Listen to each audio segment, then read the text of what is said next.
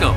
I'm Doug Morgan, and you're listening to Uncommon Sense, where we hunt for the truth in the topics you're not supposed to talk about Christianity and politics.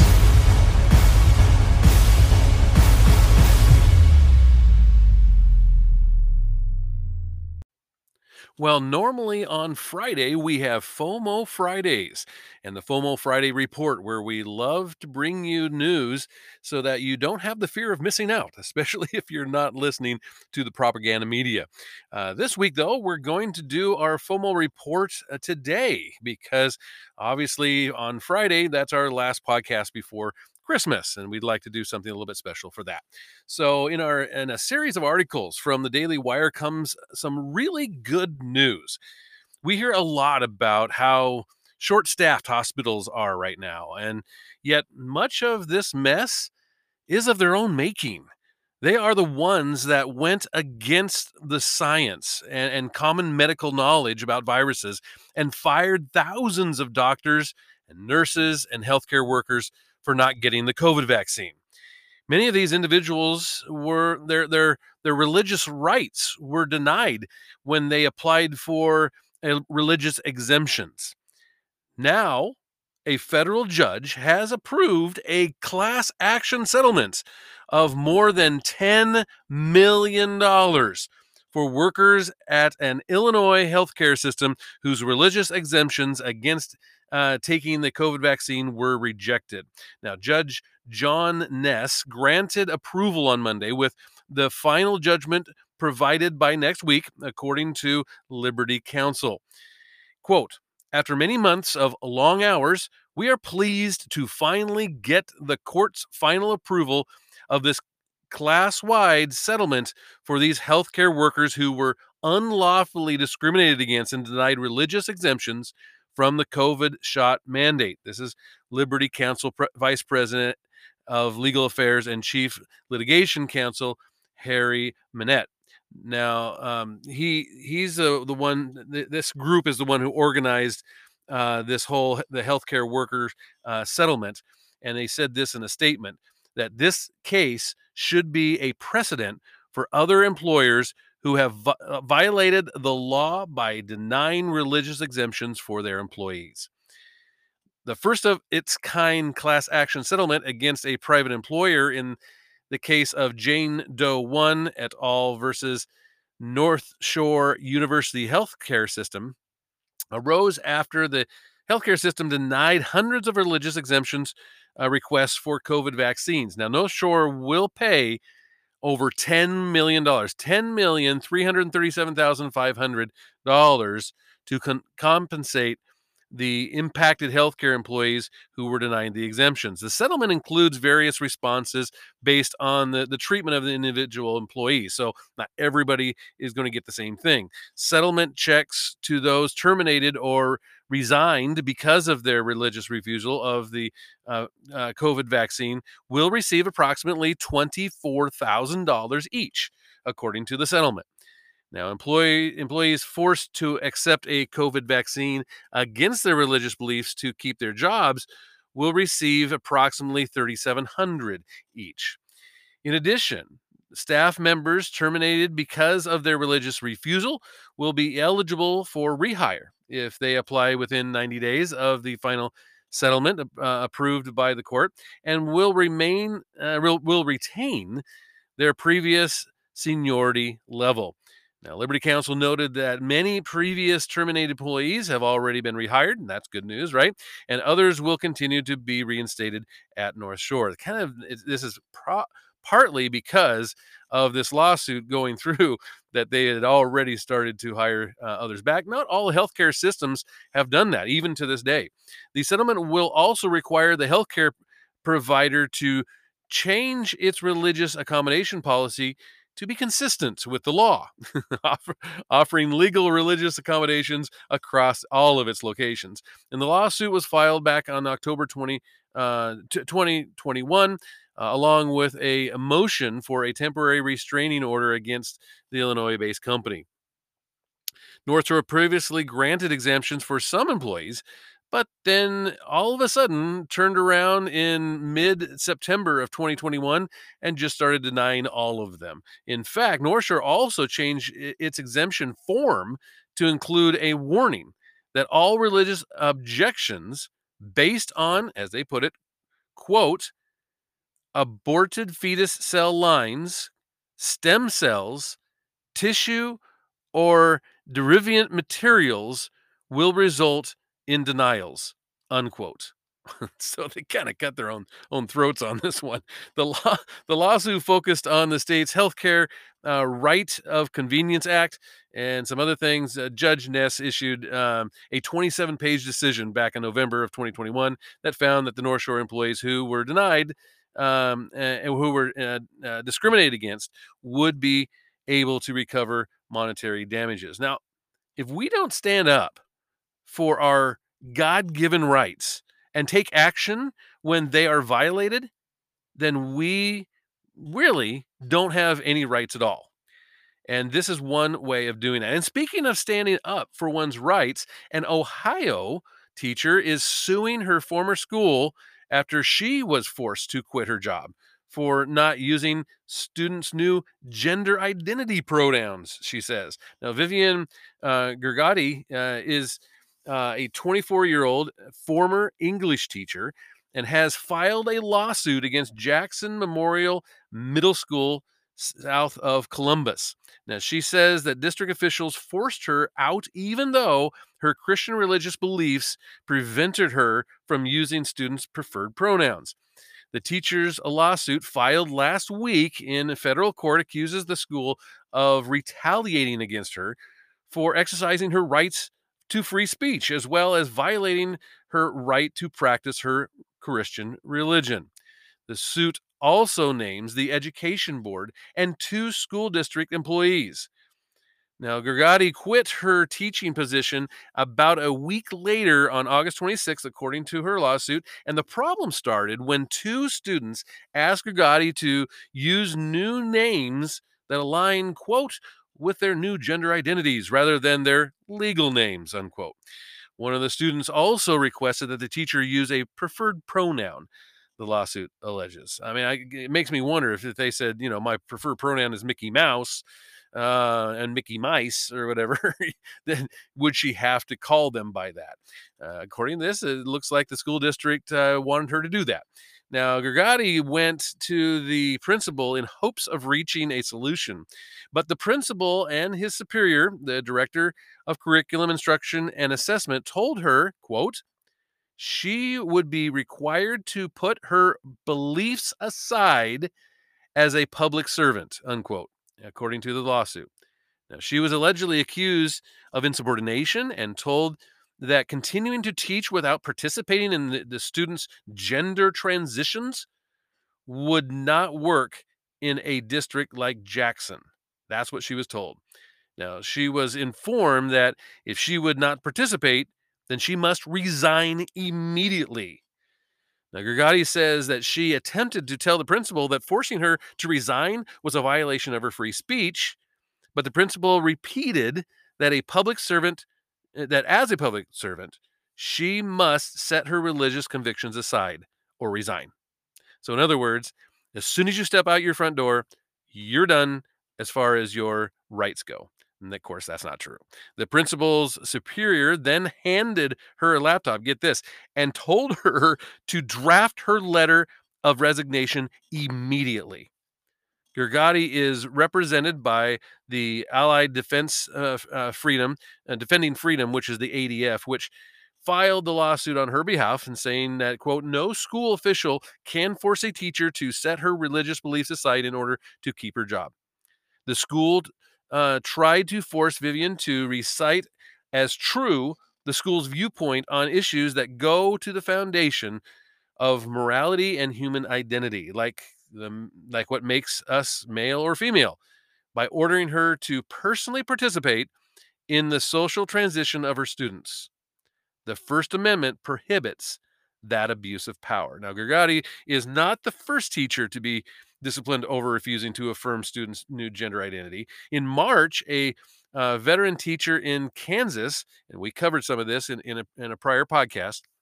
And she also a, a Christian, uh, sued her school after she was suspended under the district's bullying and diversity and inclusion policies.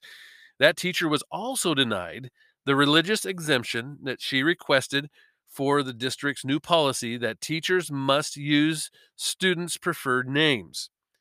Back in 2018, a Christian teacher in Indiana lost his job after the school district denied uh, to stop letting him refer to all students by their last names so he would not have to affirm their transgenderism. You know, it's it's not enough for leftists to have the freedom to do what they want in, in this country.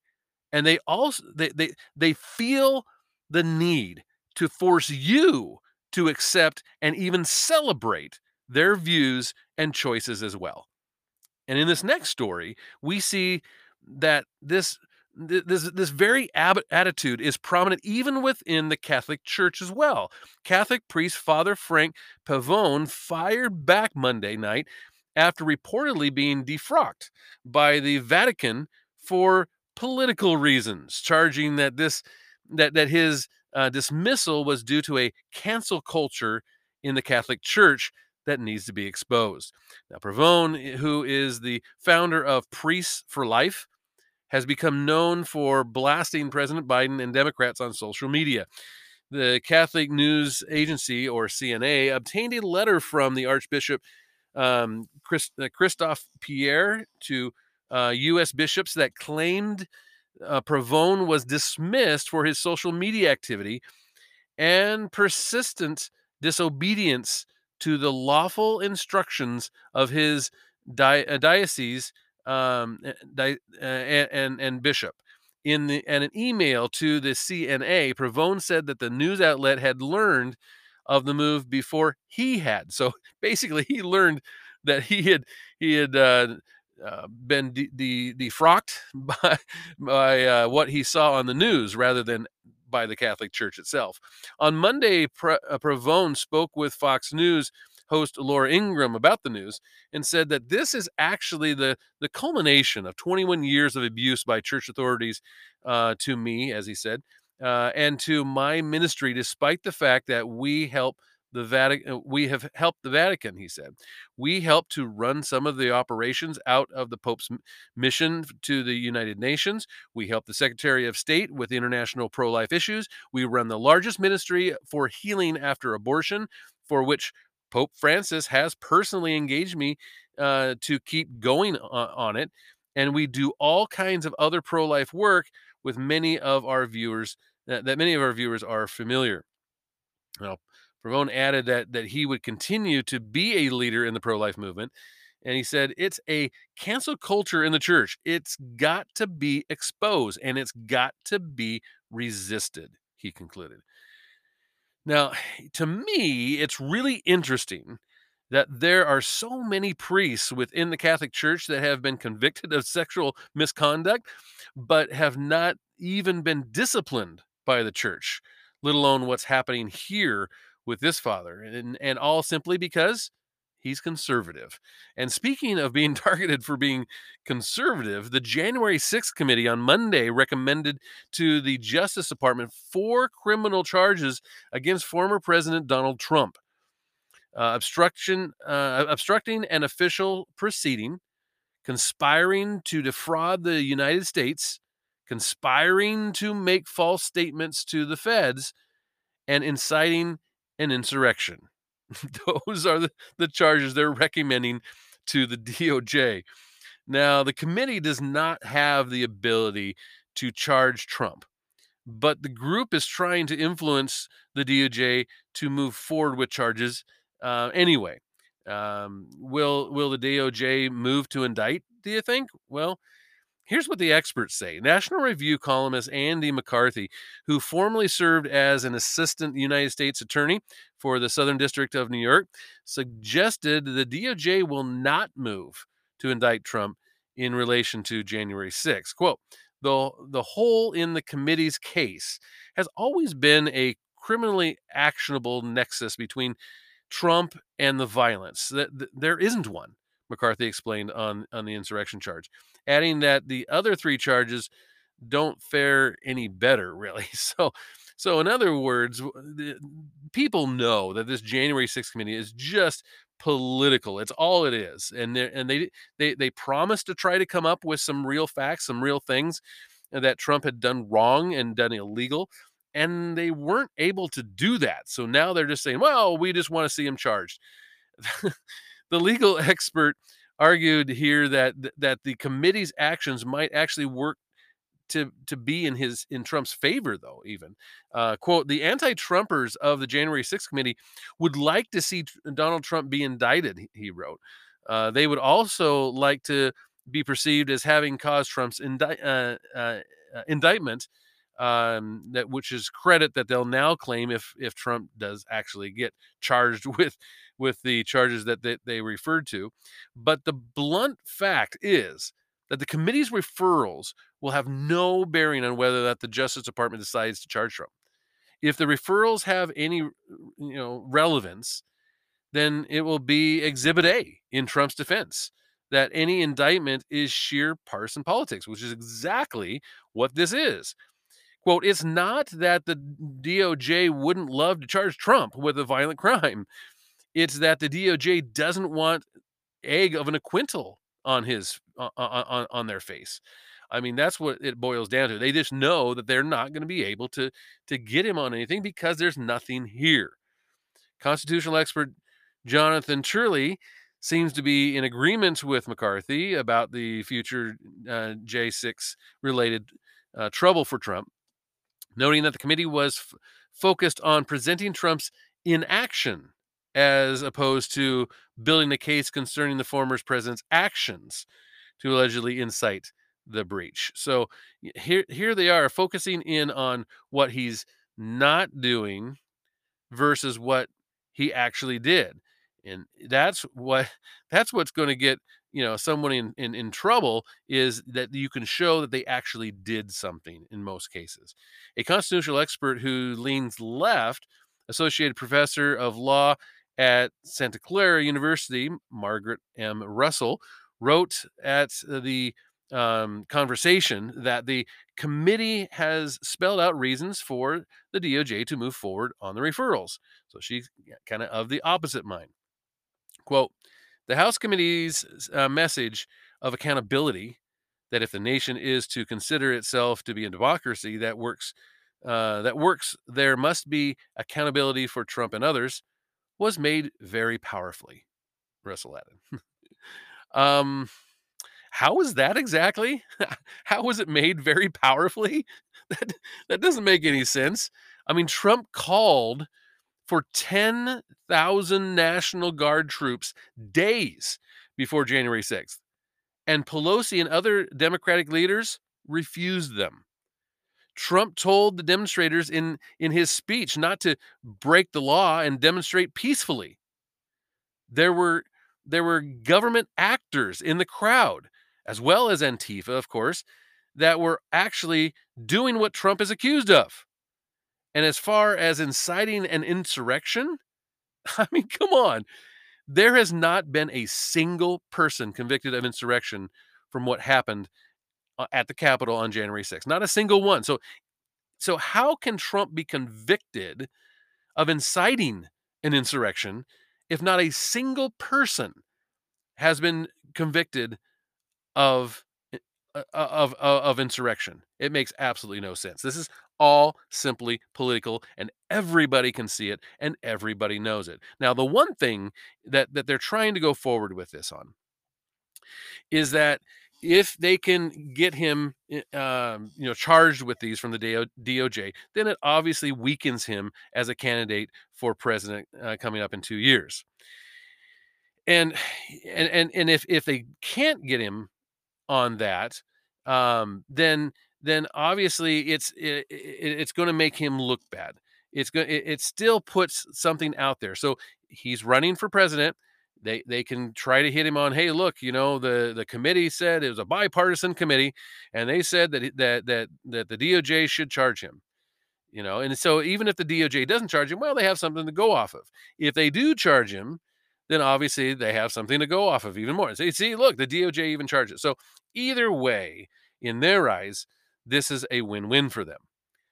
And and what we found out about uh, uh, elections and and um, and what the federal government has uh, has their fingers in when it comes to uh, elections, especially that election between Trump and Joe Biden. Um, we we actually have found out even more recently about that sort of thing. Now, Twitter cost Elon Musk $44 billion to buy. But the FBI bought it for just 3.4 million. 44 billion versus 3.4 million. Now, before Monday's bombshell edition of Twitter files, internal communications suggest that the FBI mandated Twitter's content cops through former G men embedded inside the company. Appeals to, of course, this this this, appeals to a sense of of patriotism, and letting woke staffers feel like you know characters on um, Quantico, let's say. But but the latest drop, released by author Michael Shellenberger revealed that the FBI sweetened the deal with cold cash. Let me explain. Twitter, which which by all accounts was was poorly run by the pre-Musk regime, lost a combined nearly 1.4 billion dollars in 2020 and 2021. So that company has never made money. A, a bloated payroll, dubious business model, and pampered workforce more interested in in latte fueled hot yoga than the than the bottom line were were just some of the obvious reasons why they were losing money just hand over fist. But doing the FBI's bidding and preventing Americans from knowing who they were about to elect as president in 2020 was one profitable little corner of the otherwise poorly performing platform. Quote I am happy to report we have collected three million four hundred and fifteen thousand three hundred and twenty-three dollars since October 2019! Exclamation mark. This is this is what uh, was written by an unidentified functionary of Twitter's safety, content, and law enforcement team, which is they they refer to as Scale, uh, back in February of 2021. In an email to FBI General Counsel turned top Twitter lawyer, you got it, James Baker. Uh, quote In 2019, Scale instituted a reimbursement program for our legal process response from the FBI. Prior to the start of the program, Twitter chose not to collect under this statutory right of a reimbursement for the time spending uh, spent processing requests from the FBI. What the email really said was, "Hey Jim, your old bosses at the bureau are paying your salary and more now for us to shadow ban tweets they don't like. Woohoo!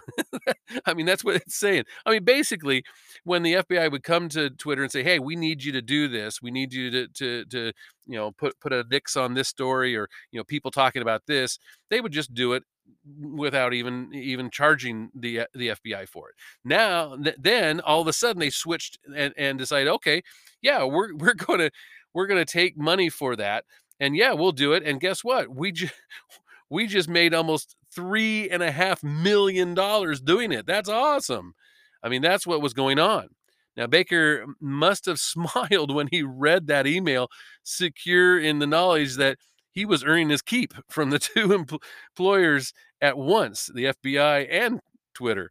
His loyalty to the FBI was such that you know right up until Musk gave him the pink slip, he he was still actually beavering away inside Twitter to hide the bureau's fingerprints. So he was doing everything he could to hide this kind of stuff until he was just recently fired for doing so. Now, before you dismiss Twitter's influence on politics, bear in mind that even if you don't know what a tweet is from a chirp, it is, or at least it was, the echo chamber for big big media. I mean, con- concentrating the, the hive mind and the and the fine tuning of talking points of liberal ju- journalism. No matter where you get your news, the conversation on Twitter informs what you read and what you see and, and, and even what you hear. Now we know that the FBI paid big money to control that. And it is impossible to measure the effect the FBI and, and Twitter's extensive muffling of conservatives had on the 2020 election. In just the most blatant of countless examples, the Bureau warned Twitter and Facebook off of giving any oxygen to the New York Post bombshell report on Hunter Biden's laptop. And of course, the laptop revealed its owner to be just a, a, a venal denigrant, but but much worse, it, it contained credible evidence that the younger Biden sold his father's influence to America's enemies. And polls now show just the, the, the, fact that stifling the story likely cost Trump a second term. The big question posed by the, the Twitter uh, revelations is whether the federal government, through the FBI, infringed on the constitutional rights of Americans by working with the platform to suppress their freedom of speech. Can anyone can tell you that the First Amendment applies only to the government, but if the feds were directing private companies to censor people, well, it gets tricky then from there. If if if the FBI was paying 3.4 million dollars for Twitter to do what it could, you know, to stifle this this kind of speech and this story, well, then you, you have one of of the the con law casebooks. I, I mean, so in other words, the FBI is prohibited under law to influence uh, elections and, and stifle First Amendment uh, rights. The question is can they pay someone else to do it for them and still be legal? that, that's kind of an interesting thing to think about, isn't it?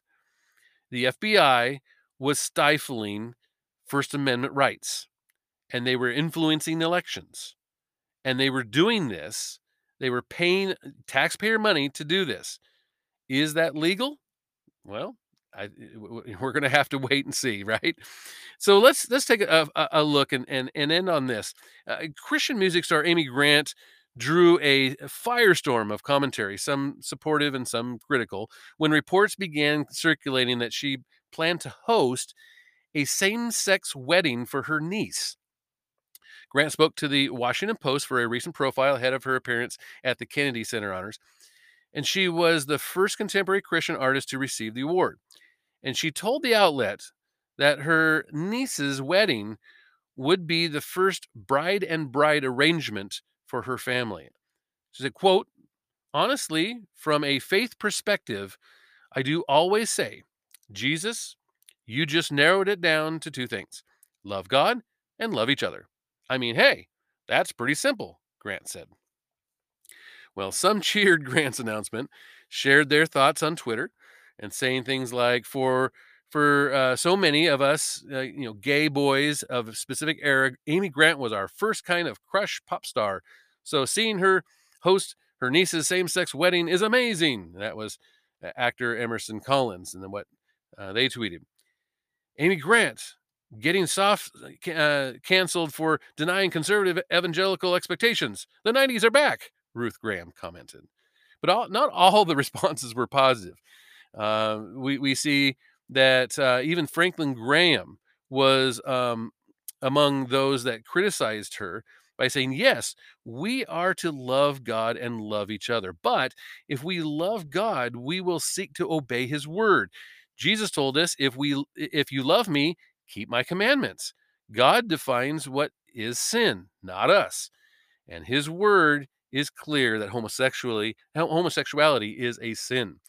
Now, Graham went on to say that loving people did not always mean simply accepting what they did, but that that it that it it actually can center around caring about their souls and their relationship with God as well. Now, you know, Amy Grant is not any stranger to controversy, and she's gone through a lot. And I can say when I was a DJ at a Christian radio station, I had a real problem with Amy Grant. Uh, the issue was not that she was a part uh, of um, you know of of a, of a divorce or this type of thing. That's not that's not what it was. What for me it was that she was a part of a few uh, Christian artists at the time that thought that if they took if they just took out the reference of God and Jesus in their music uh, and just sang about love, then they could be accepted by both the Christian and the non-Christian radio listeners. And that didn't happen. She actually ended up losing both, and and even eh, you know there was a lot of a lot of jokes going around about REM's losing my religion in reference to her. but um, but you know I think she she's getting what she wants. She's she's getting her attention here today, and and you know when I hear it. Uh, when I hear uh, on the radio, if I listen to radio, it somehow switches off. But but I would love to hear what you have to say on, on the subject, whether you like Amy Grant, whether you don't. I, I would love to hear that conversation and have that with you. And you can always do that at uncommonsensepodcast.com. Thank you very much for listening. This podcast is a production of Morganite Communications.